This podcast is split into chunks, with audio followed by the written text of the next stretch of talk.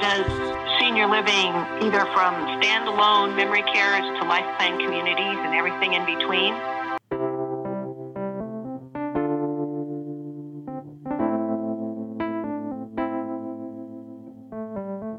You're listening to Punch List, a very short podcast produced by Charter Construction. We'll speak with business partners, clients, and charter employees to gain a deeper perspective about what they do and why. I'm your host, Keith Emperor.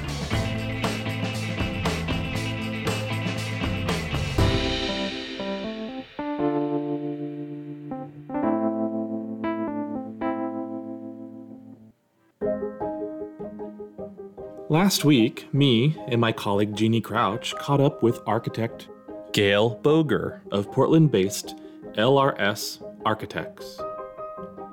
We wanted to find out more about designing for senior living facilities, and we just knew she was going to be a great resource. I personally have been working in senior housing for um, 30 years, so I've seen a lot of changes in it. And my specialty right now is memory care because it's so interesting and so involved. Before speaking with Gail, I didn't realize everything that goes into designing a senior living facility. I was especially struck by the importance of light as we age, which turns out to be a key element in Gail's designs. As the eyes age, they come down with macular degeneration, glaucoma, hardening of the lens, yellowing of the lens. So what that does is it changes your perception of colors. That something that is dark blue, maroon, dark green, all just kind of looks brown. One of the things that we use and that our interiors uses is actually a yellow film. So when you lay out whatever you think looks really good, you put that in front of your eyes and see what it looks like. Since Gail's design focus is on memory care, I asked her about the impact of light on dementia and Alzheimer's patients, something that hits home for me personally.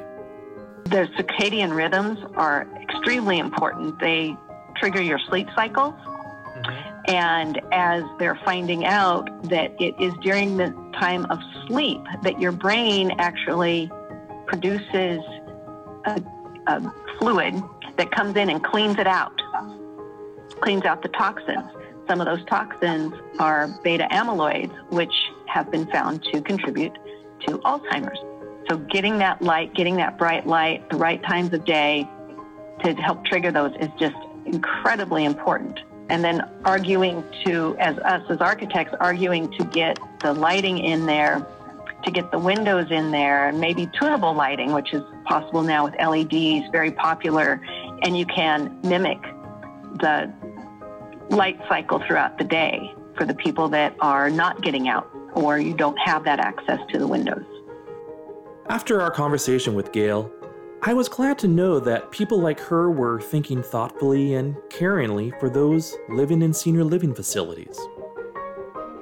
At the end of the day, when we think about architecture, for me at least, what comes to mind are beautiful homes along the water or a striking performing arts center but rarely do we consider the time and effort that architects put into senior living. So, from all of us at Charter Construction, a big thank you to Gail and the entire team at LRS Architects.